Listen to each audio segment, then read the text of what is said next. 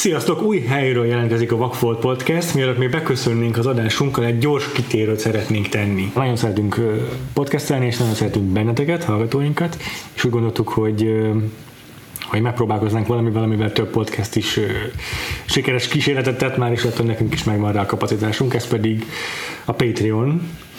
De persze ehhez kell az is, hogy lehalljuk biztosan a, azt, hogy, hogy megvan-e hozzá kellő támogatottságunk.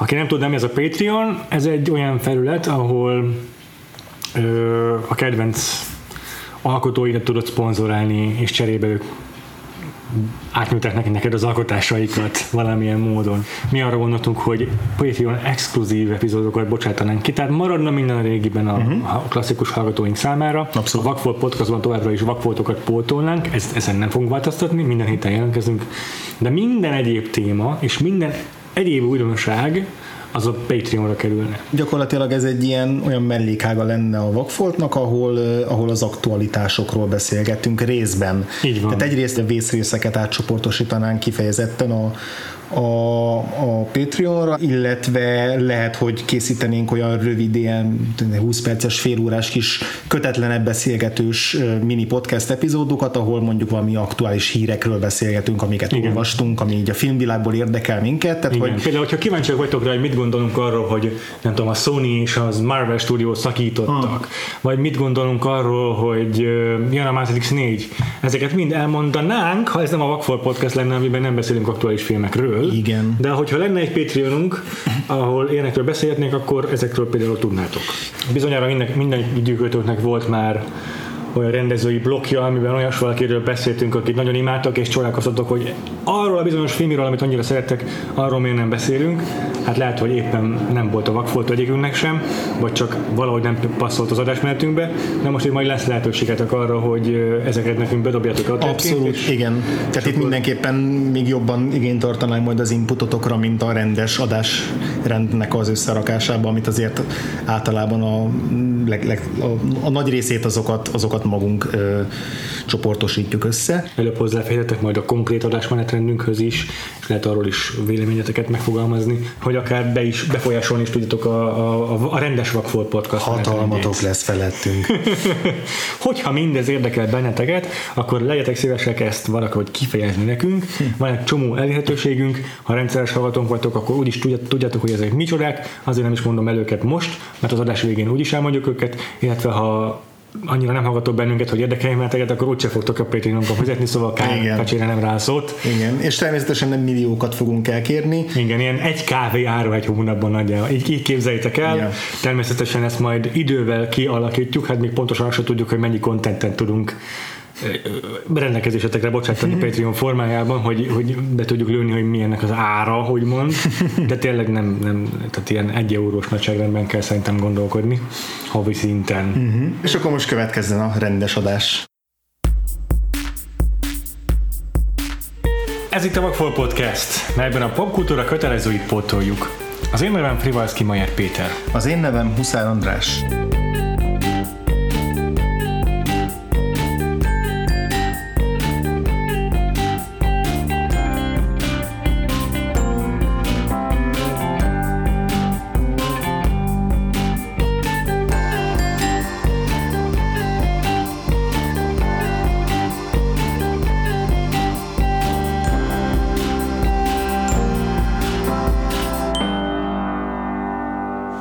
Ez a második epizódja a musical évadunknak.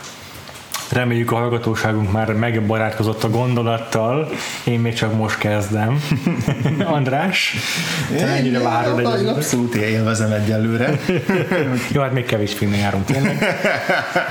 Meglátjuk, mi lesz a végén, de most egy a musical, mint műfajjal egybefonódó párossal fogunk foglalkozni. Páros ne, igen, a, a, ez a páros pedig a Fred Astaire és Ginger Rogers táncos igen, partnerség, ami nem is tudom, kb. 10 éves együttműködésre tekint, azt hiszem, ugye az 1930-as évek elejétől a 40-es évek, hát 30-as évek végéig, és akkor még még külön-külön folytatták a karrierjüket. Igen, hosszú és így legalább ilyen 7-8 filmben játszottak együtt, minimum. Aha, minimum, sőt lesz az több is. Lesz az több is, igen. És mert- ezek közül a, talán a, az egyik legismertebb a Top Hat 1935-ből, amivel ma foglalkozunk. Igen, és ez már nem az első közös produkciójuk, hanem már hiszem a harmadik vagy negyedik. Uh-huh. Tehát, hogy eddigre már Igen, egy összeszokott páros voltak az RKO ö, stúdiónál. Ja, ja, ja, igen.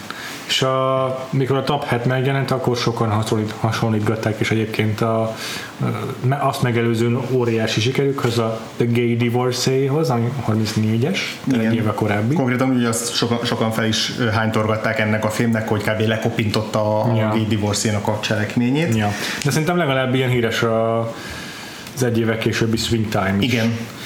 És ez egyébként Fred Astaireék ö, általában ugyanazokkal az emberekkel dolgoztak, hogy volt néhány író, rendező, zeneszerző, akikkel rendszeresen dolgoztak együtt. Itt ezt a filmet Mark Sandrich rendezte, aki uh-huh. összesen öt Fred Astaire Ginger Rogers filmet uh-huh. készített.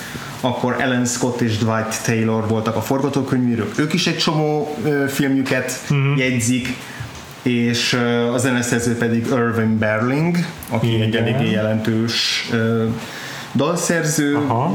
Két legnagyobb slágere, amit szerintem címről is ö, sokan ismernek, az egyik az a There's no business like show business, Ez ugye szállógéként is elhíresült, illetve a White Christmas, a fehér karácsony, ami Szép. Nagyon úgyhogy, szép. úgyhogy így akkoriban szerintem ez egy, egy egyrészt a Fred Astaireéknek, meg az Arkeónak egy jó kis házi csapata volt, másrészt egy abszolút ütőképes ütő, ütőképes stáb, akik mögéjük álltak, de természetesen Fred Astaire és Ginger Rogers voltak ennek a filmnek az abszolút sztárjai, és akik eladták a filmet a közönségnek, mert hogy már nagyon sikeresek voltak, e- már ekkor is. Igen.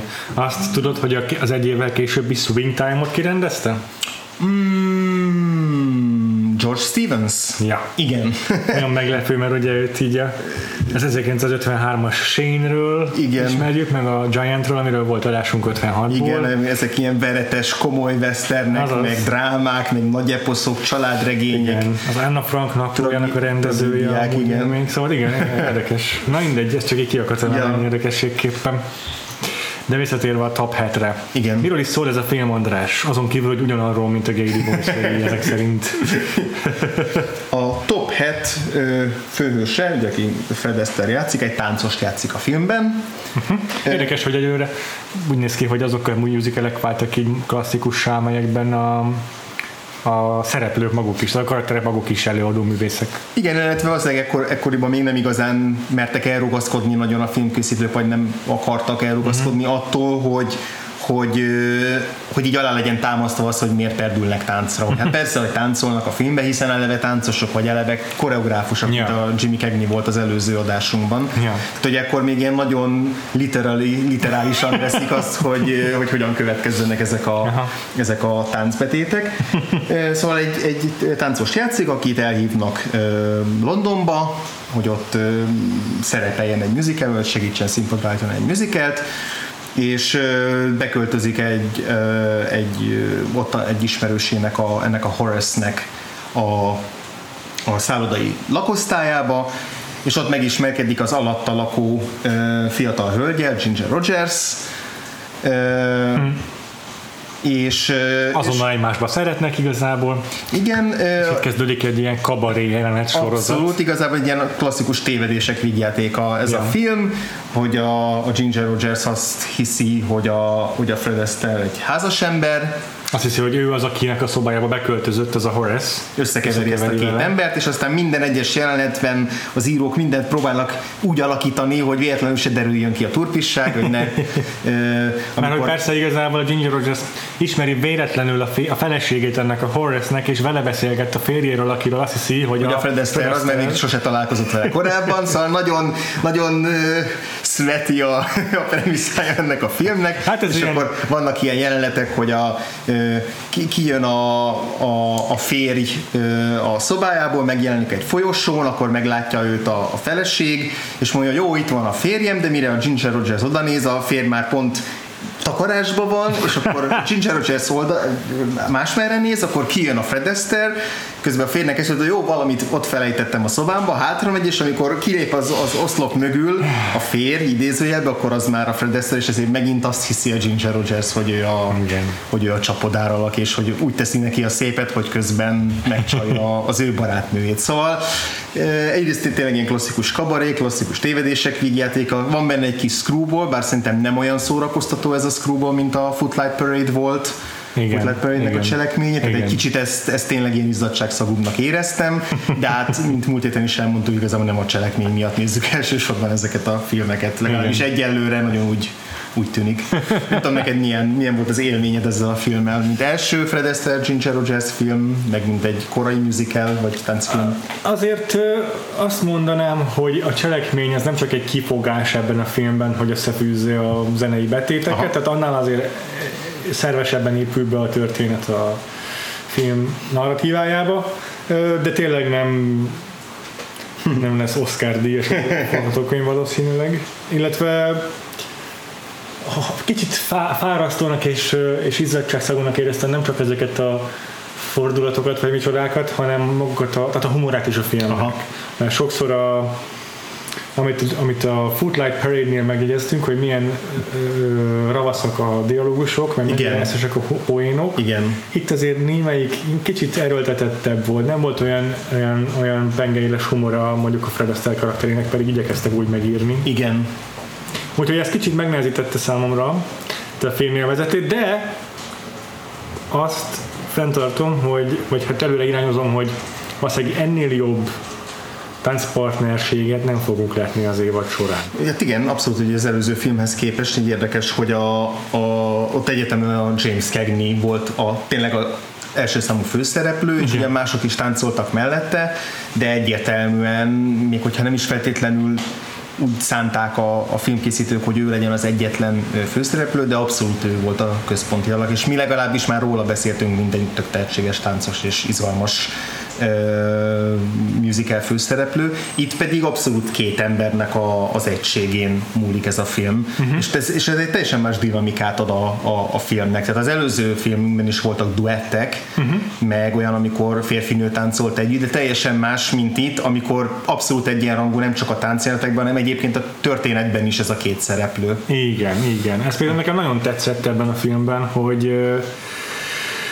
hogy tényleg úgy egyenrangúak, úgy is egyenrangúak, hogy nem egy ilyen hosszas csábítási folyamatot látunk itt megvalósulni, hanem rögtön egymásba szeretnek, és a csaj, amikor meglátja Fred Astaire-t, akkor már látjuk rajta a vonzalmat, és, és nem egy ilyen húzavona ez az egész. Igen, hát megvan a, a legelején, amikor az első találkozásnak az az apropója, hogy a Fred Astaire örömében elkezd teppelni a, a ö, Hotelszobában, és hotelszobában, és meghallja az alatta aludni igyekvő Ginger Rogers, és akkor feldörömböl, meg ilyesmi, Igen. és akkor találkoznak ennek kapcsán. Tehát, hogy megvan ez a klasszikus, először Persze. utálják egymást, vagy így látatlanban legalábbis, de igen. Tehát De abszolút. már akkor kialakul a vonzalom, és aztán nem az van, hogy hogy folyton elutasítja, de mit tudom én, a férfi akkor is eh, rányomakodik, vagy és semmi hasonló, Igen. hanem így, így, már emiatt is tetszett nekem, hogy mennyivel organikusabb valahogy ez. Igen, és főleg az a Fred Astaire szempontjából, mármint az ő karakterének a szempontjából, hiszen ő nem sejti, hogy itt valami félreértés van.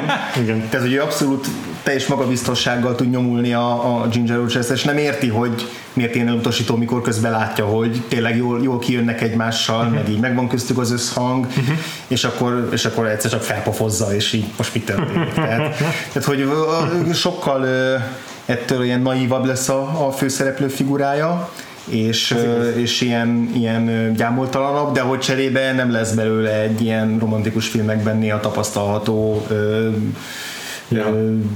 idegesítő alak. Ja, vagy toxikus Igen, jelenség. igen. Igen, egyetértek. Úgyhogy Hát amennyire, egyébként- amennyire izzadságszabú vagy mesterkért így a cselekmény, ilyen szempontból magát ezt a párost, ezt, az, hogy tényleg csak a külső körülmények tartják távol őket egymástól, meg ez a félreértés.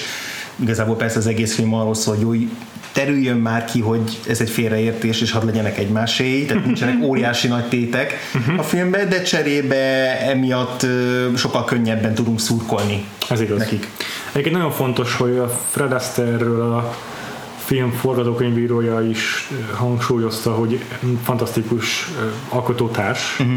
és amikor kezébe kapta az egyik első változatát a forgatókönyvnek, akkor konkrétan azzal ment vissza hozzá az íróhoz, nem tudom, elég sok kézen keresztül ment a script, most nem emlékszem közülük melyik volt, aki ezt mesélte, de azt mondta az, az írónak a Fred Astaire, hogy ez egy seggfej ez a karakter, elviselhetetlen, Aha. és addig-addig iratta át velük, ameddig ez a általad is ö, alaposan körbeírt rokonszenves figurává nem vált. Igen.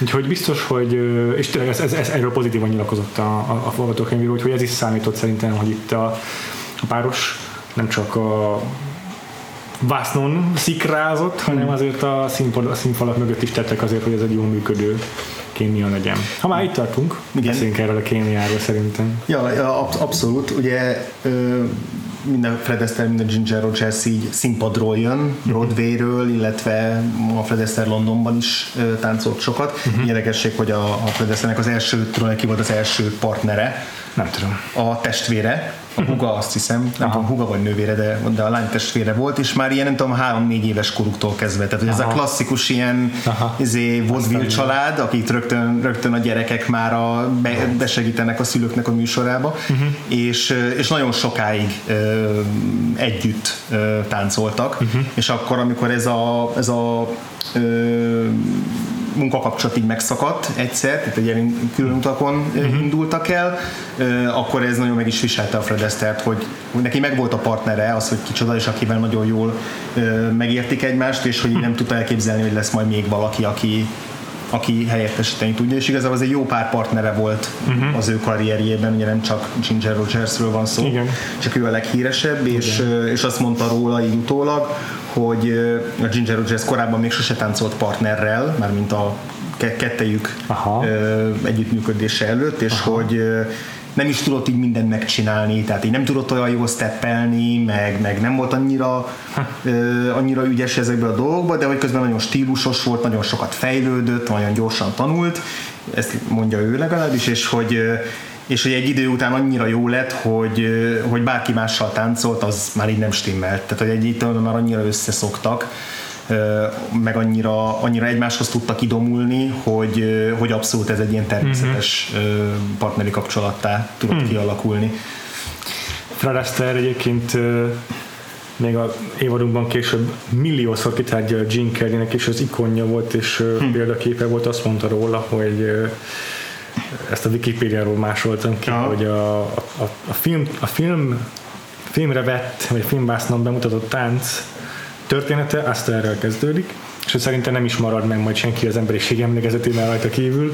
Szerencsére ő maga cáfolt erre rá. Igen. És egyébként Bob Fosse is azt mondta, hogy egy ikonján, egy idójának tartja.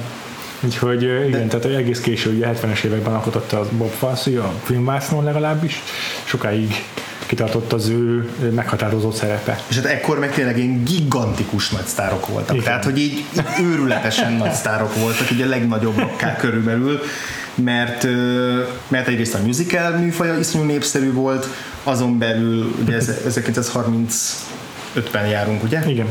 Tehát ez, ez abszolút egy ilyen felfutó szakasz a, a, a musicaleknek, egyre több musical készül, és, uh-huh. és ők pedig tényleg ilyen frenetikusan tehetségesek voltak, és, és szórakoztatók, és nagyon könnyed filmekben játszottak, tehát ezek abszolút tényleg ilyen tét nélküli, de közben nagyon szórakoztató, ö, nagyon vidám, ö, eszképista filmek voltak, tehát egy a gazdasági világválság környékén járunk, a gazdasági világválság Igen, környékén, amikor igen. az emberek tényleg felüdülni akarnak, egy kicsit kiszakadni a napi nyomorból, meg nehézségekből, és ezt abszolút tudták ők évről évre nyújtani, úgyhogy tényleg így Ma, ma, is, ma is abszolút ez a két név így Aha. megvan az emlékezetünkben, de azért nem tudjuk elképzelni, hogy mekkora hírességek voltak. Igen, és tényleg a tehetségük, a tehetségük meg aztán páratlan voltak maguk korábban. Hmm. Fred Astaire az AFI-nak a férfi főszereplő, sőt, bármilyen szereplő, bocsánat, nem, igen, férfi főszereplő top listáján, uh-huh. az ilyen mikor a századik évfordulóját ünnepelte a filmművészet, akkor kijöttek egy csomó ilyen százas listával, és azon uh, Fred Astaire az ötödik helyen van, Aha. ez a legmagasabb musical szereplő, Aha. a legmagasabb helyen lévő musical szereplő. James Cagney a nyolcadik egyébként. Tudod, hol van Gene Kelly? Fú, 20, 22. 15. Aha, Egész, igen. egész, egészen, egészen elől. A legelső egyébként uh, Humphrey Bogart és Cary Grant a második. és akkor megnézem Ginger Rogers-t is természetesen. Judy Garlandot nyolcadik, tehát uh-huh. ő a legelőkelőbb helyen lévő musical színész uh-huh. nő, és a 14. Ginger Rogers. Ja. Ilyenek előzik meg, mint Grace Kelly. Aha, aha. Például. Igen, ugye Ginger Rogersnek később még Oscar díja is lett egy, uh-huh. vagy talán lehet, csak jelölték, de szerintem meg is nyerte az Oscar díjat. Aha, igen, hát ő komolyan, komolyan drámai, drámai szerepekre igen. pályázott a, a, a, a párosuknak az a, a együttműködése után. Igen, Oscar díjat kapott is. Oscar díjat kapott? Igen, uh-huh. igen, igen, de későbbi drámai szerepéért. Uh-huh, uh-huh, uh-huh. Ö, beszéljünk még róluk? Kezdjük beszéljünk, innen? beszéljünk Jó. róluk, persze. Jó, most ez, ez a filmen belül. Kíváncsi vagyok, hogy neked így színészként hogy tetszettek, meg aztán persze táncosként, hiszen elsősorban táncosként foglalkozunk ja, velük, de mégis csak filmeket nézünk, tehát szempont az is, hogy... Szerintem is. Színészként, ha kezdjem azzal. Jó. Fred Astaire biztos, hogy lesz, aki nála a legnyűgözőbb színész musicalekben mm. szerintem az évadunkban. Kati szerint, a feleségem szerint biztos a színpadi múltjának köszönhető az, hogy nagyon expresszív, uh-huh. túlzó néha a játéka. Igen, nagyon látványosan forgatja a szemeit, meg igen, így, a izé- is. Igen, igen, grimaszol nagyokat. Uh-huh, uh-huh. De megnyerő, uh-huh. csak szerintem ez Jimmy Cagney-nek természetesebben állt. Uh-huh. Ő is tudott teatrális lenni, csak valahogy neki ez sokkal ilyen erőfeszítés nélkülibb módon jött. Igen, a, a James Cagney-ben tényleg van, van valamilyen csibészség, uh-huh. vagy egy ilyen, uh, ilyen ilyen rossz csontság, gézengusság, nem tudom, hogy nevezzem. A Fred Astaire meg ő abszolút tényleg ez a smokingos színész, Aha. tehát aki aki tud ilyen izé, kalamajkákat okozni, de alapvetően ő, ő tényleg egy ilyen úriember. Igen. És, Igen. és szerintem azért alapvetően közelebb érezzük magunkhoz mindig azokat, akik egy kicsit ilyen földközeliek yeah. ilyen szempontból. Ja, valószínűleg a, James Cagney, de egyébként szerintem is nagyon-nagyon megnyerő a, a Fred Astaire-nek a, a stílusa, és meg tudja szeretetni velünk ezt a figurát. Meg, meg, és meg, meg. gondoljunk bele, hogy azért sokkal kevésbé uh, sztár külsejű, mint, a, mint akár a James Cagney, pedig a James Cagney is inkább egy uh, karakterszínész uh-huh. arccal és testalkattal rendelkezik. A Fred Astaire pedig ilyen kopaszodik, jó képű, de nem, nem egy igazi sármőr, mint egy Gregory Peck vagy egy Cary Grant, tehát ja, hogy alapvetően nem, nem az az ember, akit feltétlenül azonnal a moziplakátra tennénk föl, hogy erre majd özönlenek az Igen. emberek, és és biztos, hogy nagyon tudatában is volt ennek, és ez, ez, ez is belejátszhat abba talán, hogy, hogy mennyivel többet játszik az arcával, meg mennyire Igen. többet küzd azért, hogy szerethető legyen de, de hogy abszolút nem, tehát nem ezen gondolkozunk film közben, hogy itt van egy öreg csávó, aki... Igen. Vele szemben Ginger Rogers lélegzetelállítóan néz ki szerintem, gyönyörű szép, uh-huh. és, és, és szerintem tényleg charming ebben a filmben. Egyszerűen tényleg természetesnek tűnik egész végig számomra, és és ez a legfontosabb kvalitása szerintem, amivel ki tud ebben a filmben tűnni. Arról be, úgy beszélünk, úgy, úgy mondom azt, hogy természetes, hogy akrobatikus tánc jelenetek vannak ebben a filmben, és egy pillanatig se érzem azt, hogy ez megterhelő lenne, igen, igen, bármelyiküknek. De a maga, a szerelembeesésnek a folyamata az is, az is hihető, teljesen, mm. teljesen rokonszembessé teszi őt is. Tényleg lehet szurkolni neki.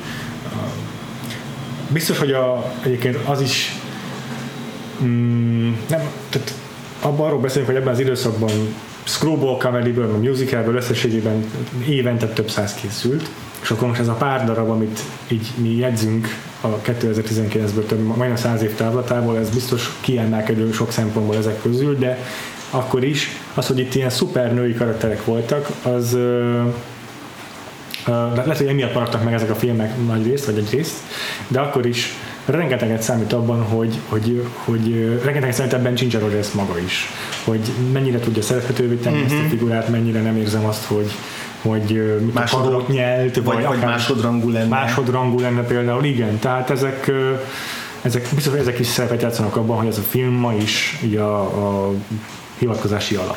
Igen, és egy abszolút, abszolút önálló nőt játszik ebben a filmben. Mm-hmm. Ugye a, Igen többször a személyre vetik, hogy hát, hát addig fogják zaklatni az ilyen csapodár férjek, amilyennek gondolják ugye a, a, a, a Fred astaire a filmben, hogy hát addig, addig, addig fogják itt zaklatni, amíg nem megy végre férjhez. Tehát azért van egy ilyen természetesen ilyen konzervatív kerete, Ez a konzervatív, itt már azért bevetették a Hays Code-ot. Igen. Ugye rögtön azután, hogy a Footlight Parade kijött még abban az évben, majd az, az követő évben a Hays Code életbe lépett, és a Hays iroda minden filmet alaposan megvizsgált, hogy belefér a Hollywoodi öncenzúra keretrendszerébe, és itt azért ez a fajta konzervativizmus jóval inkább Igen, van, tehát az, hogy egy kicsit előre szaladva, a film befejezése, ott így minden szál úgy varródik el, minden, minden konfliktus, hogy, hogy a legkevésbé se sérüljenek ezek az erkölcsök, tehát például ne kelljen elválnia a film során megházasodó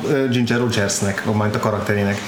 Tehát, hogy, hogy ugye van egy ilyen, lesz egy ilyen konfliktus a filmben, na vajon hogy fognak összejönni, hogyha az egyikük már férhez ment, és aztán a film végén, jaj, de ott történik valami, ami miatt nem érvényes a házasság, és minden a legnagyobb rendben, és még a, a, az így komuférnek bizonyuló ö, harmadik fél sem tesz keresztbe. Tehát, hogy tényleg ez a teljes happy end lekerekítettség ilyen formában ezt az abszolút tükrözi a, nem csak a kornak a moráját, hanem azt is, hogy a stúdiókra milyen morát kényszerítettek rá.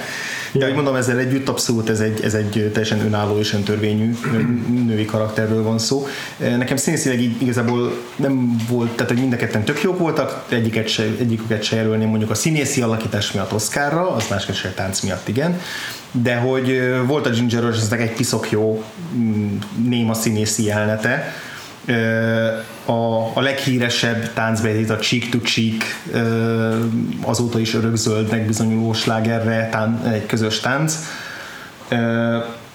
Amikor, amik, amikor már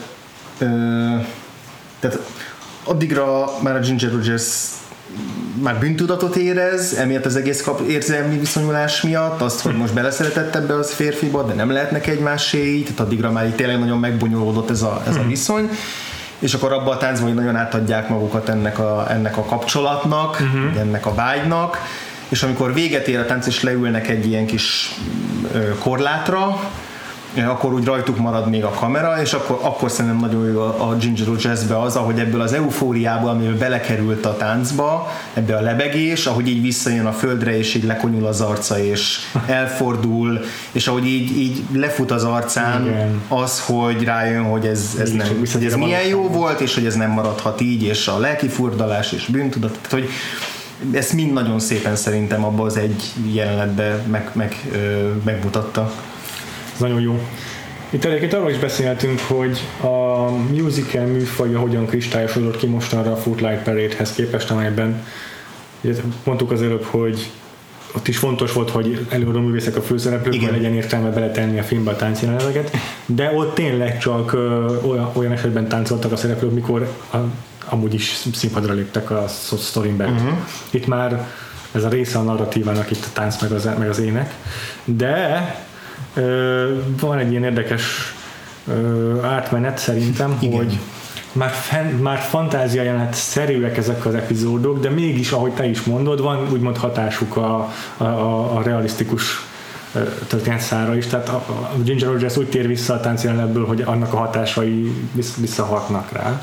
És később látunk majd olyan musicaleket, ahol már ezek tényleg ilyen szinte bezárható szegmensek ezek a... Igen, így kiválnak a, Igen, a, igen. a tört cselekményből, még hogyha tovább is fűznek érzelmi dolgokat. Igen, ez tényleg van egy ilyen köztes állapot, ugye a, fe, a, a műfaj filmes fejlődésének, változásának egy újabb szakasza, mert hogy, mert hogy amúgy már tényleg jobban bele van integrálva a cselekménybe, ahogy ja. mondod. Ja. Ö, és ö, például a, a, az egyik első közös táncuk, a, mindjárt mondom a címét, Ja. Az Isn't This a Lovely Day, uh-huh. amikor egy esőben be, beszaladnak Wow, egy ö, ilyen fedett, hogy hívják azt a Tudom, mire gondolsz, Tudod. nem tudom, mi a neve parkban egy ilyen kis fedett, ö, Ja. fedett helyre, uh-huh. És, és akkor ott, ott kezdenek el, kezdenek el táncolni, és az ugye lehetne egy külön kis táncjelenet, amit így kiveszünk a filmből és megmutatunk, Igen. de hogy alapvetően tök kulcsfontosságú, hogy így ott, de ez egy flörtölés jelenet, táncban elmesélve. Igen, igen. Mert hogy a, először a Fred Astaire kezd el neki énekelni, és így kvázi bókolni, uh-huh. és így néhány step tánc lépést elővezet, és akkor a Ginger Rogers meg elkezdi így gúnyolni, egy gúnyosan leutánozza, aztán így beszáll mellé, de még egy darabig úgy, úgy kicsit úgy tényleg úgy incselkedik vele, meg úgy kicsit gunyoros, és aztán így egyre jobban egymásra hangolódnak, és a végén már nagyon őszinték mind a ketten, és aztán a legvégén már össze is érnek, már egymáshoz is érnek, tehát egy darabig csak egymás mellett táncolni, meg úgy egymással szemben, hogy így már majdnem összeérnek, de még nem, és akkor a végén valamikor így tényleg elkezdenek így kering balett steppezni. tehát, hogy egy, igazából ebben van elmesélve az, hogy ők hogyan szeretnek egymásba, meg vagy Igen. az első ilyen Igen. közös valódi, valódi Igen. szikra az hogyan pattan ki, és ilyen szempontból meg nem lehet kivenni a filmből, mert akkor hiányzik ez a ez az eleme a, a cselekménynek, ja. a történetnek. Érdekes, igen, hogy, hogy hogyan fejlődik a musical, még persze rohadtul az elején járunk, de itt leg, legtöbbször a zenés táncos betétek van egy persze expozíciós funkciójuk, sokszor, ugye itt is, meg a Footlight Parade-ben is a legelső dal az az ilyen I am song. Igen. Amikor így elmondja, hogy ő most ebben a pillanatban a film legelején milyen típusú fickó. és hogy aztán ebből majd hogyan válik az, ami a film. Az örök aglegény ugye ebben a filmben. Igen, igen. A, No Strings és az I Am Fancy Free a dalnak. És muszáj a... mindig táncolnia, azt is elmondja. igen, igen. És, és, és, és ezen kívül meg ezek a, a Hát igen, a történet, történet elő, elő, elővitelét szolgáló narratív funkciót ellátó betétdalok szerepelnek a filmben. De még nem hallunk például olyan dalt, ami aminek az a szerepe mondjuk, hogy a film végén visszatérve máshogy át hangszerelve, vagy más hangnemben új értelmet kap például, igen, igen. nem hallunk olyan dalt, ami, ami úgy tör ki a szereplőkből, hogy most olyan, olyan érzelmet hmm. nem, meg, nem tudnak megfogalmazni valamit szavakkal, és akkor dalban törnek ki. Tehát ilyenek, ezek a, ezek a eszközök még itt nem jelentek Ez meg, igaz. Igen, és még ugyanúgy benne vannak ebben a filmben azok, amiket láttunk a Footlight parade hogy egyszer csak van egy színházi előadás, amikor a, izé előjön a Fred Astaire, és akkor egy teljes steppánc előadást lenyom a ja. barátaival, vagy a társaival, és van benne szólója is, tehát hogy így az egy, az egy teljes. az a kedvenc, igen, az a fe, annak a felvezetés az, hogy ugye a horace együtt dolgoznak a londoni színházban, és ez az, nem tudom, 30. percben történik ez mm. a táncjelenet, és úgy kezdődik, hogy a, szín, a, színpad, a színfalak mögött járunk, és a Horace így oda rohan a Fred Astairehez, és megdicséri, hogy that was a great first act!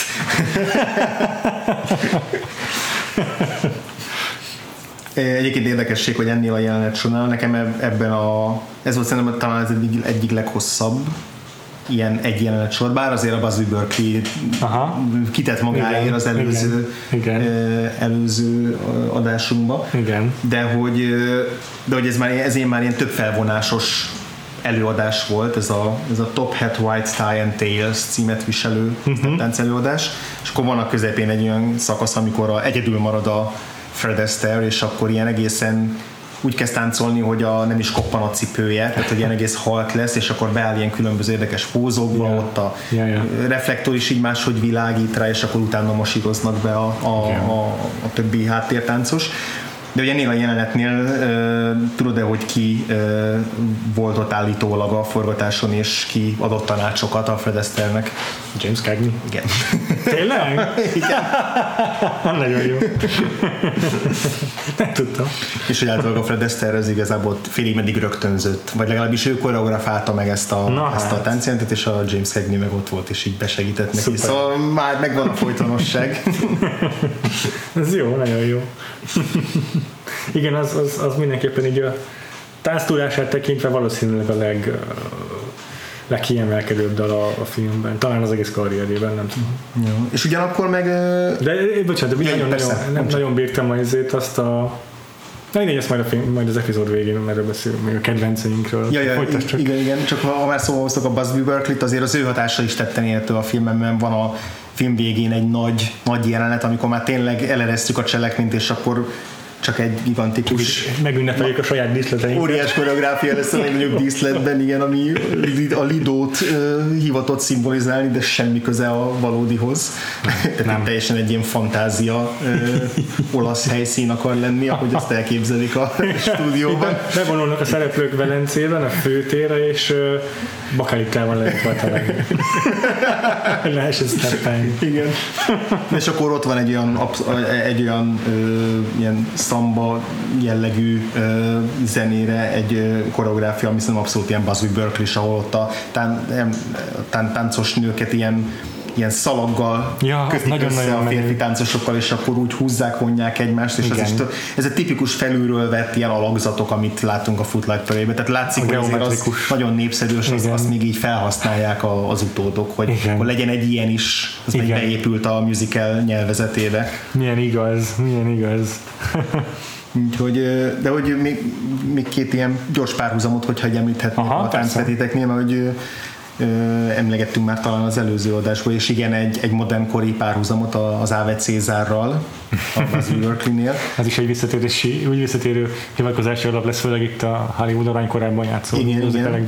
E, és az azt hiszem, hogy ezt a filmet, amit most mondok, a, sem utoljára említik a, a La La Land, ugye Damien Chazelle, aki rajong a klasszikus musicalekért, és az összeset felhasználta szerintem ez a filmjéhez, hmm. mert hogy a korábban emlegetett Isn't This a Lovely Day, amikor megismerkednek és Az ketten is táncolnak, az teljesen olyan, hát ugye még a cím is A Lovely Night, a La La Landben ennek a, a párjának, uh-huh. a, a klasszikus, ami a film plakáton is szerepel, amikor a Obszervatóriumban táncolnak? a, nem, a, amikor a hegytetőn táncolnak Aha, aha, a film aha, elején aha, a lila aha. háttérrel, Igen, igen. amikor ülnek egymás mellett a padon, és akkor arról énekelnek, hogy, izé, hogy mennyire nem bírják elviselni egymást, és, és, és mennyire nem érdekli őket a másik fél, és, és akkor táncolnak együtt először, és az abszolút bennem, ez, ez teljes egészében egy Fred Astaire, Ginger Rogers Igen, igen. párhuzam és konkrétan meglepődtem, hogy, hogy, hogy mennyire erre a jelenetre.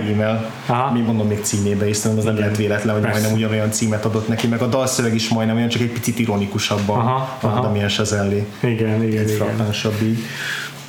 És hát a másik pedig a, a másik párhuzam, az pedig az emlegetett Cheek to Cheek, Persze. amit azóta rengeteg filmben felhasználtak, és én először a halálsoromban láttam. Ja.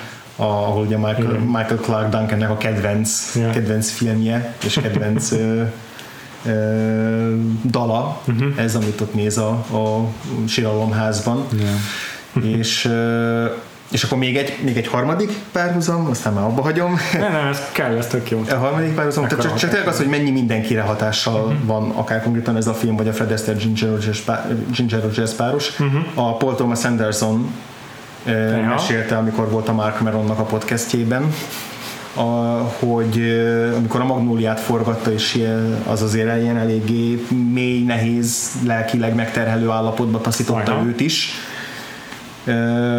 akkor, akkor Fred Astaire Ginger Rogers filmekkel üdült fel. Tehát, hogy amikor ki akart lazítani, és, és csak egy kicsit, kicsit ki akart szakadni abból a nyomasztó lelki állapotból, ami a filmmel, filmjével járt, akkor berakott egy, egy klasszikus Ginger Rogers filmet, és aztán ez, ez valamennyire hatással is volt a Punch Drunk Love-ra, az Adam Sandler-es kótyagos szerelemre, mert egy hasonló romantikus történetet akart el, el- elmesélni, és egyébként a, az a legzeneibb filmje ilyen szempontból. Néha Aha. teljesen olyan, mintha az is egy musical lenne, csak nem perdülnek táncra benne a szereplők, de majdnem. Tehát, Aztán. hogy, Nagyon jó. azóta is várom, hogy csinálj egy rendes musicalt a Paul Thomas Anderson. Nem tudom, időkérdése. Johnny Greenwooddal. Az izgi lenne. hát most ugye már izé, Trent Reznor és Atticus Ross már animációs filmek szerzik a zenéjüket, Igen. szóval már Igen. bármi megtörténhet. Pontosan. Volt a kedvenc tánc jelenetet, koreográfiád és betét dalod a filmben. Azon kívül, hogy ezek ilyen tényleg itt óriási klasszikusokról beszélünk, volt ami neked külön kiemelkedett? Mi külön kiemelkedett. Nekem szerintem a, a kedvencem az abszolút ez az Isn't This a Lovely Day volt. Ja, az tényleg Az a páros. És nagyon szépen táncolnak. Nagyon, nagyon, nagyon. És talán azért is, mert ott láttam őket először így párosban, tényleg uh-huh. így. Uh-huh. Ugye ez az első Nekem filmem is. velük, és az volt az első duett Nekem velük, és azért, azért volt nagyon ö, nagy hatással rám. De nagyon szép volt annak a majdnem repríze is a, a, a Cheek to Cheekre, amikor egy sokkal elegánsabb, nagyobb szabású ruhába táncolnak. Ott talán még jobb. Ott, ott egy ilyen hatalmas toll ruha van a Ginger Rogerson, ami tényleg gyönyörű szép, viszont a Astaire gyűrölte azt a ruhát, mert hogy így szana szállt a toll, ahogy pörgette, ugye ez inkább egy keringő tánc, és úgy fogalmazott, hogy úgy érzi magát, mintha egy, izé, egy csirkeolba lenne, ami, ahol beszabadult egy róka, vagy egy izé, préri farkas, mert hogy így folyamatosan szálltak mindenhova ezek a, ezek a tollak, de mondjuk hogy a végeredményért azért, azért így meg tudott maradni. Neked volt ja. kedvenced? Szerintem a Cheek to Cheek volt a legszebb, mm-hmm. hogy nem is tudtam, hogy a filmből származik a betét, de nem emlékeztem pontosabban. És tök jó volt így hallani felcsendülni egyszer csak a taktusait. meg, meg nagyon vicces volt szerintem a rendes fellépése a londoni színpadon, amikor Igen. ilyen step dance hangjával ez imitálta a gépfegyver, géppuska ropogását. Ez egy jó poén volt. Abszolút. és akkor amikor így véget ér az előadás, és még így kiugrik a a függöny mögül és még a közönségben lévő emberekre így rá tűzzelni, megijednek ettől a hangtól. Igen. Szerintem tök jó poén Igen. És érdekes, hogy ha nem is a legkevésbé, de, de lehet, hogy a legkevésbé pont a végén ez a Piccolino tetszett. Mhm. és, és egy érdekes lesz ezt megnézni, mert, hogy, hogy most ez a második filmünk, ami egy ilyen gigantikus, össznépi nagy koreográfiával ér véget, és, és azért valószínűleg elég sok filmre jellemző lesz még ez az évadunk ja. során, és, és hogy így nem mindig az a legjobb. Tehát a Footlight Parade-nél azt tetszett a legjobban, amikor a film végén jöttek a, a nagy jelenetek, itt meg nem. Itt jobb volt az, ez az intimebb Abszolút. Sokkal látványosabban táncolnak ők ketten, mint akár, mint egy akár mekkora komplett tánccsapat. Az érdekes egyébként szerintem, hogy ez azt tudod, ez egy ilyen ma már nagyon notóriusként elkönyvelt tesztvetítésnek az áldozatává vált az a jelenet sor. Aha. Amúgy sokkal nagyobb szabású, sokkal hosszabb lett volna. Aha. Eleve fölépítették komplet Velencét egy diszlet formájában, hát a Velencének egy ilyen miniatűr hollywoodizált változatát, papírmasé gondolákkal, meg minden, de mindegy, de óriási díszlet volt, meg nagyon látványos. Tényleg egy ilyen Busby Berkeley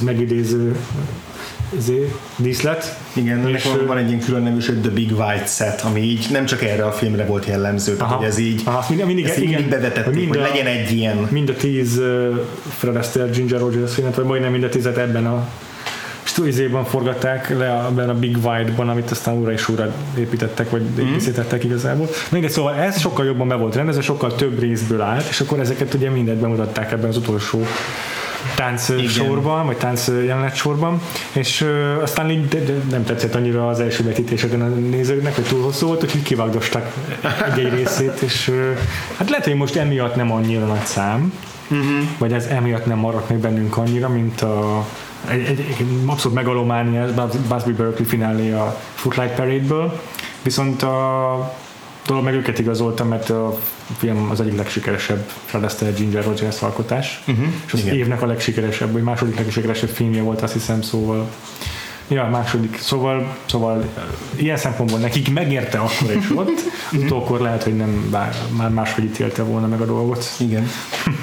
Azért szerintem arról még beszélünk egy kicsit, hogy ez rendezésileg, meg, meg operatőri munkában ja, hogyan nyújtott újdonságot, mert hogy mert ezért Fred Astaire itt, itt kierőszakolt magának valamit, azt, hogy ne legyenek vágások lehetőség szerint, vagy csak nagyon-nagyon-nagyon kevés vágás Aha. legyen egy-egy táncfilmben. És az például tök más, mint a Busby Berkeley, aki ilyen montásszerűen Igen rakta össze ezeket a nagy jeleneteket, ő beállított egy bizonyos pozíciót, ahol mondjuk csak a lábukat lehet látni, és akkor azt nézzük. Csak az arcukat, akkor legyen egy olyan snitt, és így ezekből rakta össze ezt a monumentális tablót. Fred Astaire meg azt mondta, hogy nem, letesszük a kamerát, esetleg mozoghat úgy, ahogy mi táncolunk, néha picit közelebb jöhet, de végig totálban lássuk azt, hogy Igen. itt van, az meg itt van két táncos, Igen. akkor lehessen látni, hogy mit csinálnak. Igen. És ettől picit így persze statikusabb is a film, kevésbé mondjuk izgalmas, ha úgy vesszük, de alapvetően az izgalmas, hogy látjuk azt, hogy mit csinál ez a két táncos. És emiatt nem, én nem éreztem azt, hogy ilyen nagyon merev lenne a filmkészítés, mm-hmm. hanem értékeltem azt, hogy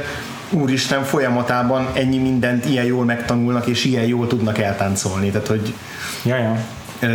hogy, hogy tényleg érvényesülni tud az ő abszolút tudásuk, és mivel a filmtörténet két legnagyobb táncosáról van szó, azért ez baromi fontos, hogy ezt tudjuk látni, és ne igen. vagdossák szana szét igen, a darabokra. Igen, igen, így van. Ez ugyanaz, mint a ma a kaszkadőr mutatványoknak a Igen. jelentősége, a szétdarabolása vágásokkal. Igen, és itt van egy, még egy név, akit nem említettünk, ez a Hermes Penn, aki szerintem egy iszonyatosan Aha. jó név. Gyakorlatilag egy ógörög. Két, két izé istenségnek a nevét össze. Mert ő volt a Fred Astairenek egy ilyen koreográfus társa, Aha. vagy partnere, Aha. aki minden nagyobb ilyen jelenetnél segített, és például ebben, a filmben is ők így közösen Aha, igen. alkották meg a, a fontosabb koreográfiákat, és egyben ezt a, azt is, hogy ez hogyan legyen fölvéve. Aha. Úgyhogy, úgyhogy még talán inkább ők így fontosabbak ilyen szempontból, mint a filmnek a rendezője. Hát igen, simán lehet. Még azért később látni fogunk olyan musical rendezőket, aki rá nyomja a bélyegét a filmjére. Legalább annyira, mint a, mint a Mint sztárja. maga a sztárja. Igen, igen, igen, igen. Úgyhogy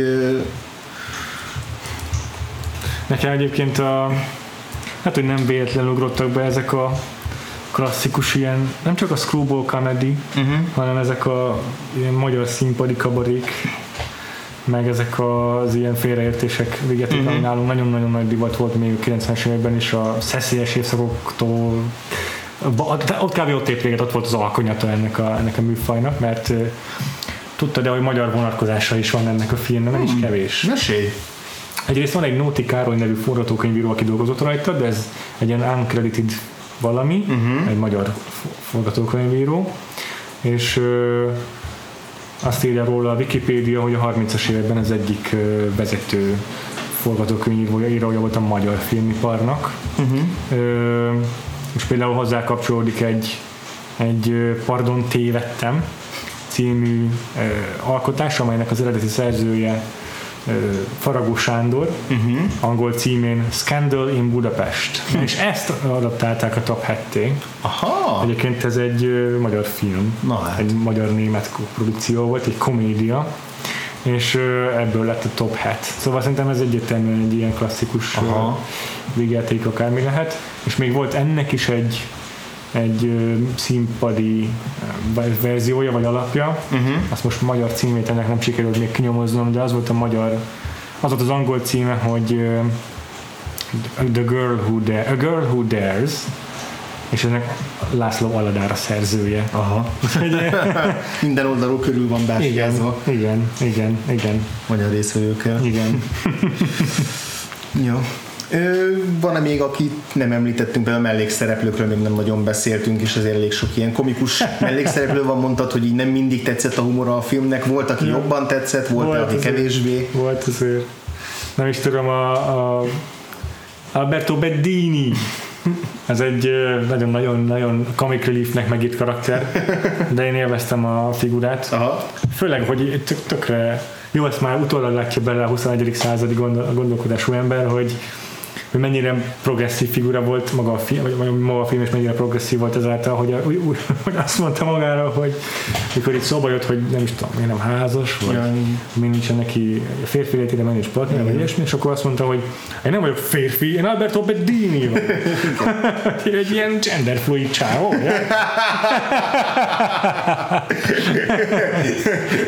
De hogy egy kicsit van egy ilyen, ilyen is szabó, vagy nem tudom pontosan, hogy micsoda, egy ruhatervező, Szóval így el tudom képzelni, az írók ezt így a Code-ot egy kicsit megkerülve utaltak arra, hogy igazából ez a fickó kér, megkérdőjelezhető szexualitás. Ah, ez nem jutott eszembe, tetszik. Én csak az egójára gondoltam, hogy szeret a saját, szeretne magát kiemelni a átlag férfiak közül, de, de ez egy rossz, rossz gondolat. ja, én a, a Horace-nak a feleségét szerettem nagyon. Ja, aha. A, a Madget, Helen Broderick játszott, tehát így rájöttem mostanra, hogy nagyon bírom ezeket az ilyen cinikus spinstereket, spinster karaktereket. Eh, A izé volt ilyen a... A, ugye pont ő nem Spinster. pont nem az, mert pont feleség, de hogy ez a fajta De gyakorlatilag, mintha el lenne hagyva szóval. igen, igen, igen, a, a Thelma Ritter volt ilyen több filmünkben, mondjuk hátsó, hátsó ablakban, meg a, a Misfitsben is, a kallódó emberekben is. De, de Helen Broderick talán még jobban tetszett, tehát egy tényleg minden egyes beszólása aranyat ért, amit a férjére mondott, és ő is egy tök progresszív volt ilyen, ilyen szempontból a filmben, hogy így, amikor viszonylag korán megmondja neki a Ginger Rogers, hogy ezért te a, a férjed az meg akar csalni velem, akkor így először elbizonyított, hogy "Ah, az én férjem, Ja. De jó neki. Ja, ja, ja. Nem gondolta volna, hogy képes, Képes így a kisujjat felemelni, vagy, vagy bármit csinálni. Igen, neki tényleg jó, nagyon, nagyon jól és mint ilyen mondatai vannak, amikor, amikor azt mondja neki a Ginger Rogers, hogy így izé megijeszti őt a, a Horace, akkor azt mondja, néha ránézek reggel, és engem is megijeszt. És közben látjuk, hogy milyen bumburnyák a Horace valójában, és értjük, hogy miért mondja ezt. és akkor van egy ilyen nagyon jó párbeszédük a, a, a Horace-szel, amikor végül már kiderül az igazság, így legalábbis hármajuk számára, uh-huh. és akkor azt mondja izé a, a, a, fe, a Madge, a feleség, hogy hát így, így, már, így már megértem, hogy a, hogy a, miért találta a Ginger Rogers a, a férjemet izé, érdekesnek, és akkor, és akkor így rá bólogat rá a férje, hogy hát igen, igen, nem csata, ja, mi? Hát, kikérem magamnak. De hogy jó, jó, jól adják elő ezt a kis ilyen izé, szó, szópároljukat, szóval, hogy ő, őket szórakoztatónak találtam. Ellenben van benne egy inas karakter, aki borzasztóan idegesített az egész Fú, film alatt. szerintem is. Na, a legrosszabb fajta ilyen, ilyen eltúlzott karikatúra Minion. volt. Igen. Igen, és nagyon karikaturisztikus, tényleg olyan, mint egy uh, Mel Brooks karakter. Mm, igen. És nagyon sokat szerepelt ehhez képest, uh-huh, úgyhogy uh-huh, ő, ő eléggé fárasztott például Szerintem engem is. Igen. kunygus meg szereplők közül. Amiről még szerintem beszélnünk kell egy picit, igazán érintettük, de azért bi- ez ilyen át, át, átvonuló fő témája lesz a musical évadnak, hogy a Footlight Parade-nél kicsit emlegettem, hogy beszéltünk róla, hogy a, a díszletek, meg a jelmezek, azok itt a, a korabeli megfelelői a, a, annak, amit ma már CGI-jal odaadnak meg a, film, a filmesek, hogy hogy a, itt a látványos dolgok, azt a díszletekben meg a jelmezekben tudják megjeleníteni, és ez, a, ez, ez teremti meg a szükséges eszképizmus, meg azt a nagyszabású dolgot, amire a nézők beülnek a moziba, hogy kiszökjenek a nyomasztó valóságból. És itt hát beszéltünk arról, hogy Velence meg lett építve, de abból neked tetszett a díszlet? Hát mit gondolsz arról? Mert itt azért később még lesznek olyan filmjeink, amik uh-huh. rommá jelöltek Oscarokon. Ezt, ezt azért annyira nem. Ö, Szerintem alapvetően egyébként tök iz- izgalmas díszlet volt. Tehát, hogyha elvonatkoztatunk attól, hogy semmi köze Velencéhez, uh-huh. és így megpróbálnak ilyen gondolákat belerakni, hát ha attól elhisszük, hogy ez nem is csak Velence, egy bármilyen európai város.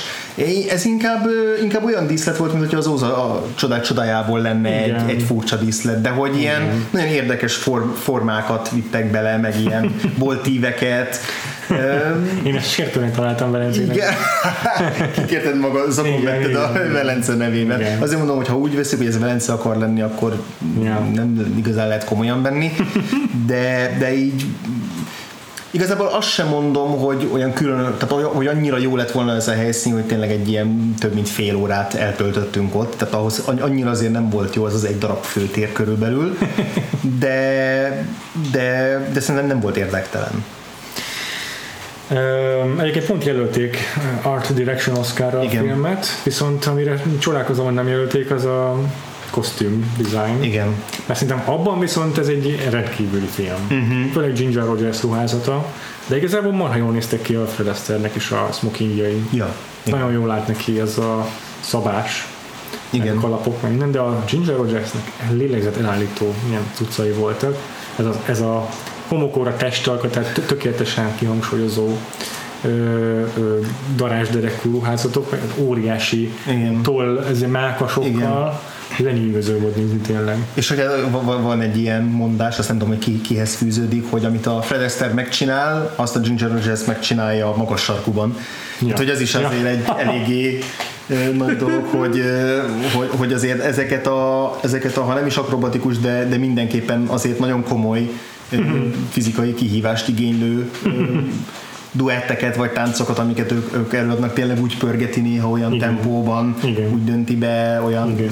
ő is steppel azért, tehát hogy itt azért neki is dolga van, és, és ő is ugyanolyan légies tud lenni, mint a, mint a Fred Astaire, bár azért a Fred Astaire-nek a légiesség azt szerintem egészen egyedülálló. Tehát, hogy tényleg néha azt éreztem, hogy semmi nem tartja lent a, a, a földön. Tehát, hogy a gravitáció az így megszűnt létezni, és így mind, mindjárt elszáll, annyira, annyira légies tudott lenni. És például az zseniális, ahogy álló helyzetből egyetlen másodperc alatt ilyen prrr, ilyen, ilyen villámgyors Ja, ja, tánc. Tehát nem, csak az, hogy elkezd így szép lassan táncolgatni, hanem hogy tényleg, tényleg áll, mozdulatlan, és így kirobban belőle egy ilyen nagyon gyors és nagyon pontos rit- ritmika. Uh-huh. És ez így nekem ez lenyűgöző volt, tehát hogy Igen, imádtam igen. nézni tényleg ezeket igen. a megoldásait. Igen. Azt olvastam egyébként, hogy Fred Astaire saját maga hozta a saját ruházatát, és Aha. ezzel meg is teremtett egyébként egy divatirányzatot Hollywoodban. Ha. Abban az, hogy a, ebben a pár filmjében így uh, milyen ruházatokat szeret össze magának, és ez a, így írta a Wikipedia idézetként egy korabeli uh, ilyen divat magazin szerzőtől, mm-hmm. hogy a Forbes-nak a szerzőjétől, hogy uh, ez a puha vállú tweed sportzakó, kigombolt ingel, illetve a vastag csíkos nyakkendő, uh-huh. meg, a, meg a szürke flanellek, és a sejem, uh, ezt nem is tudom micsoda, ez a zsebkendők, uh-huh. meg a suede shoes, mi ez a suede magyarul, az valami bőrfajta, uh-huh. nem? Na mindegy, szóval ezek, ezek, ezek így a, kör, a korabeli ilyen nonchalant elegance. nem tudom mi ez magyarul. Ez a leger elegancia, a megteremtője. És ilyeneknek volt, ilyenekre volt hatása, mint a Lauren például. Uh-huh. És itt tucatnyi egyéb tervező, ruhatervező, akik így hat évtizeddel később is ezt használják fel, aztán mit jön a szerző legalábbis. Érdekes. Igen. Egyébként Oscar a díszlet mellett jelölték még legjobb dal Aha. kategóriában, jelölték a táncrendezést is, Aha. és jelölték legjobb filmre. Tök jó. Úgyhogy, úgyhogy azt, azt azért megcsitte magának, illetve... Táncrendezés volt egy ilyen kategória, ja, igen, fantasztikus. Igen. Ma már ugye ezt hetsíti a vizuális effektusok. De, igen. hogy a darabra annyi CGI-os film készült, igen, mint amennyi táncos film készült annak idején, így van. E, és ahogy mondtad korábban, ez a stúdió legprofitábilisabb filmje volt, konkrétan a 30-as években, tehát hogy így aha, uh-huh. tényleg gigantikus, és már az első héten rekordnagyságú bevétel volt, tehát ebből látszik, hogy nem kellett hype a filmet, hanem, hanem abszolút eladta magát a a Ginger Rogers Kereszter páros. Igen, igen, igen. Úgyhogy most, hogy így már megismertünk két férfi táncos énekest, most az így feltenném így a kérdést, hogy James Cagney vagy Fred Astaire. Aztán később ez még nehezebb lesz majd, mint jönnek be a képbe, de vagy akkor nem, Fred, James Cagney, Fred Astaire vagy Ginger Rogers, vegyük be őt is. Ja, jó. De akivel még szívesebben néznék filmet, az igazából Jimmy Cagney. Aha. De, hogy, de viszont a párosuk együtt, Igen. az viszont döntő erő. Tehát Igen. kettejükkel még szívesebben néznék filmet. Igen. A leg, nem, a legszívesebben Ginger rogers néznék filmet, mert gyönyörű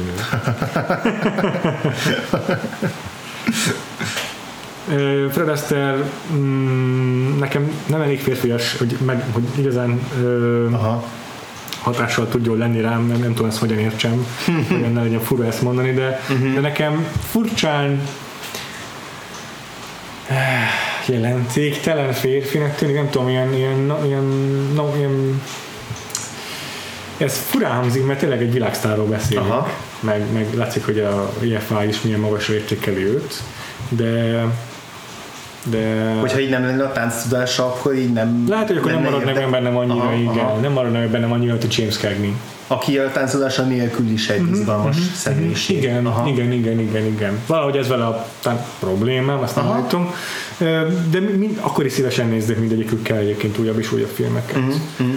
Tehát enyhülök a musical műfaj iránt, aprán, apránként. Még azért bőven elkalandozok ezeken a táncjeleneteken. Kihasználom a lehetőséget egy kis googlizásra.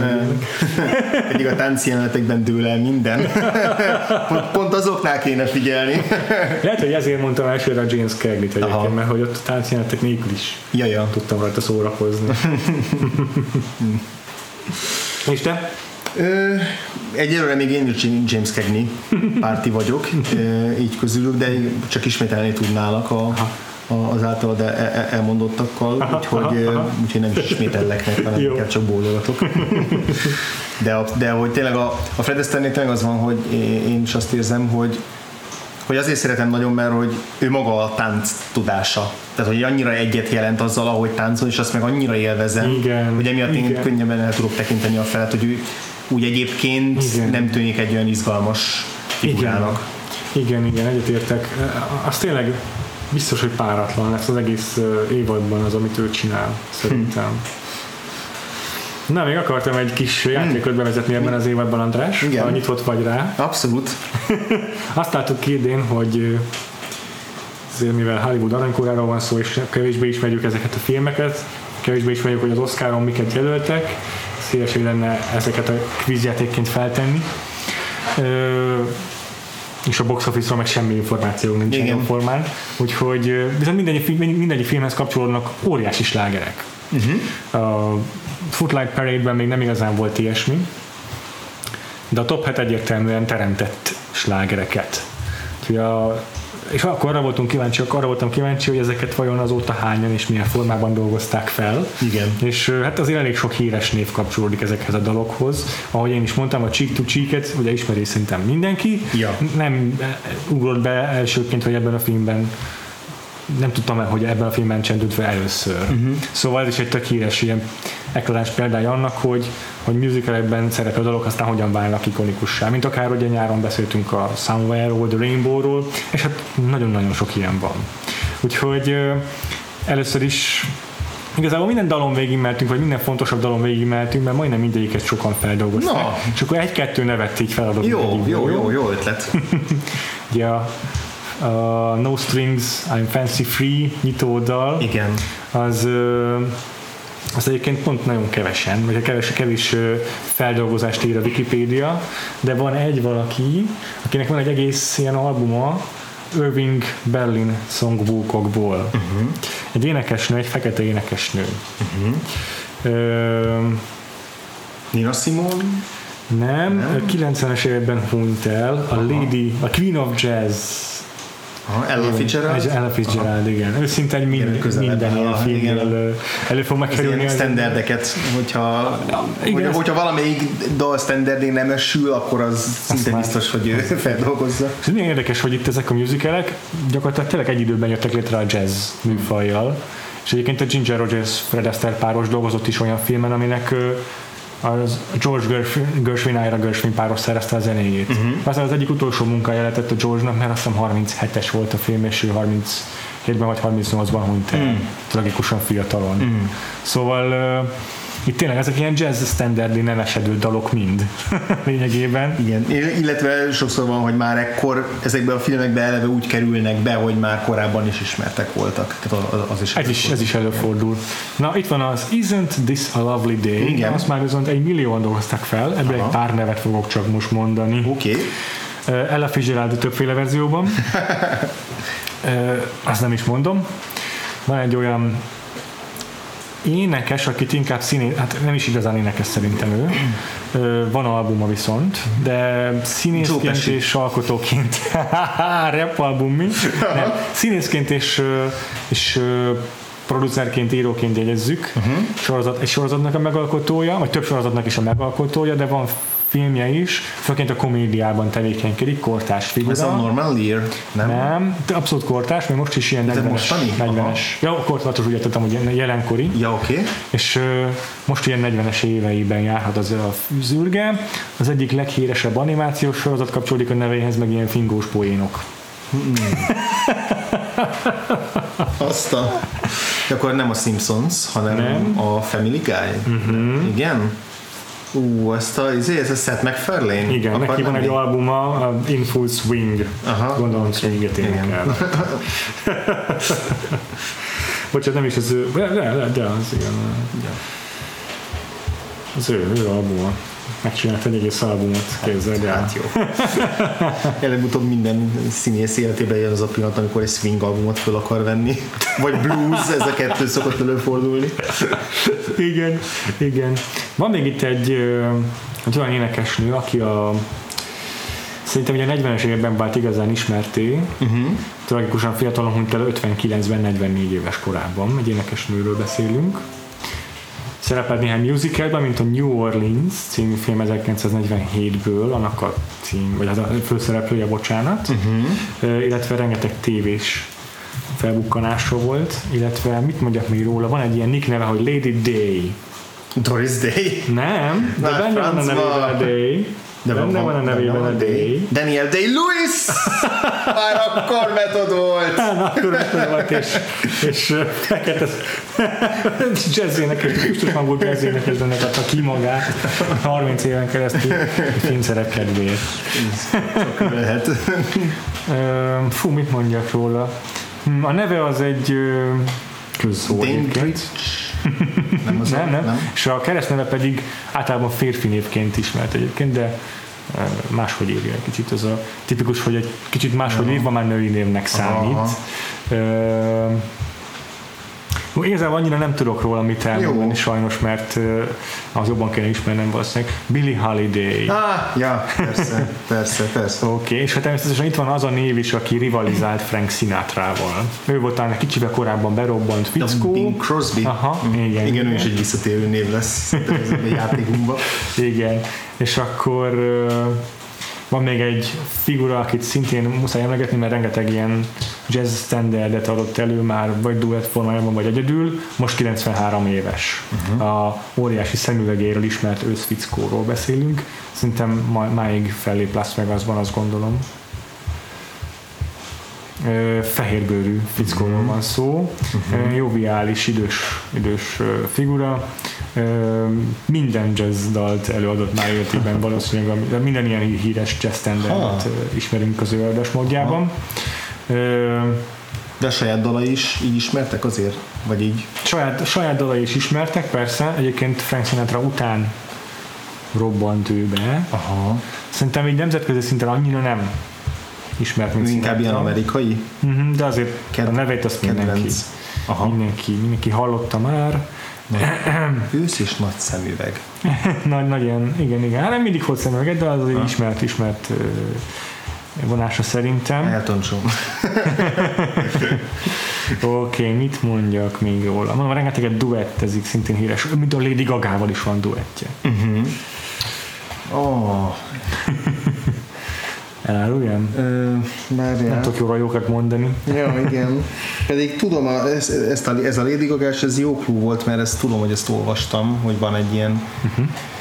József fickó, akivel többször is énekelt együtt. Fú, oh, áruld el, nem fog eszembe jutni.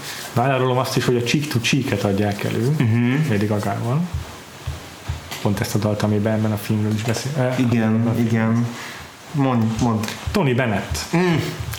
Igen, hát ő egy híres musical énekes is egyben. Ja, ja, hogy ja. Bocs, ezt lehet, hogy jobban is. Nem, nem, nem jöttem volna rá most ebből, de a- csak emlékeztem, hogy tudom, hogy Jó. egyszer, Aztán- egyszer ezt olvastam. No, Tony Bennett egyébként tényleg egy ilyen Joker karakterben a játékban, mert minden dalnál be lehetne mondani.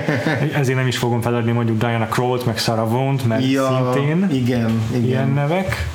De mondok még egyet a Cheek to Cheek kapcsán. Van még egy olyan név, itt már mondtuk Tony Bennettet, Lady Gaga-t, Igen. Louis Armstrongot, Ella Fitzgeraldot, ezek a legismertebbek mindenképpen.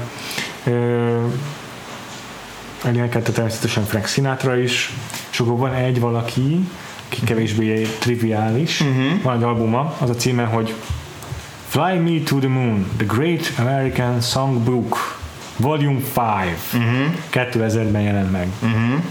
És persze egy csomó cover van rajta, Ja, szinte ja. csak hát gyakorlatilag feldolgozások. Ez kb. az ő ilyen izé, ö, mi volt Johnny Cashnek az az öt album, az Igen, igen, American, igen, nem igen, tudom, igen. micsoda, na ez az ő, helyi, ő megfelelője ahhoz.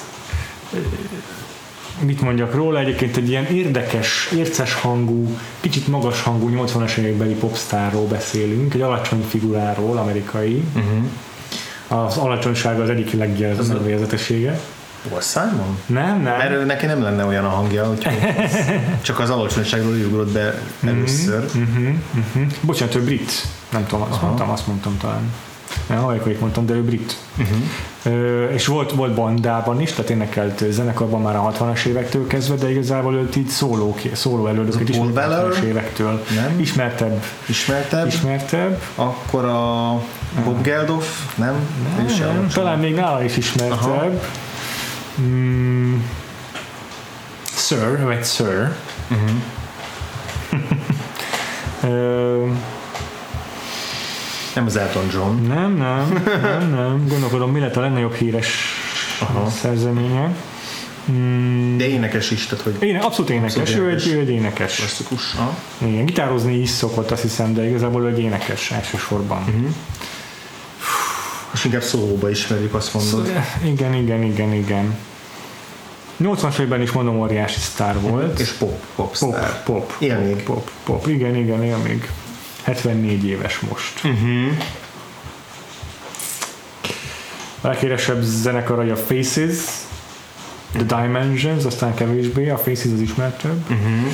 Öm, hm. Most már, most már úgy, úgy, úgy, úgy alkot, hogy hogy ilyen karácsonyi albumokat, meg ilyeneket ad ki, tudod? ja, igen. Cher férfi megfelelője. Igen. Hmm. Mit mondjak még róla? Öm, Az alacsonysága az a leg, legjellegzetesebb ezek szerint. igen, igen, igen, egyébként igen. De csak énekes, vagy így játszik gitáron, zongorán? Azt hiszem, hogy gitáron igen, de lehet, hogy zongorán, ezt most nem mm. tudom biztosan, de inkább énekesként ismerjük, igen.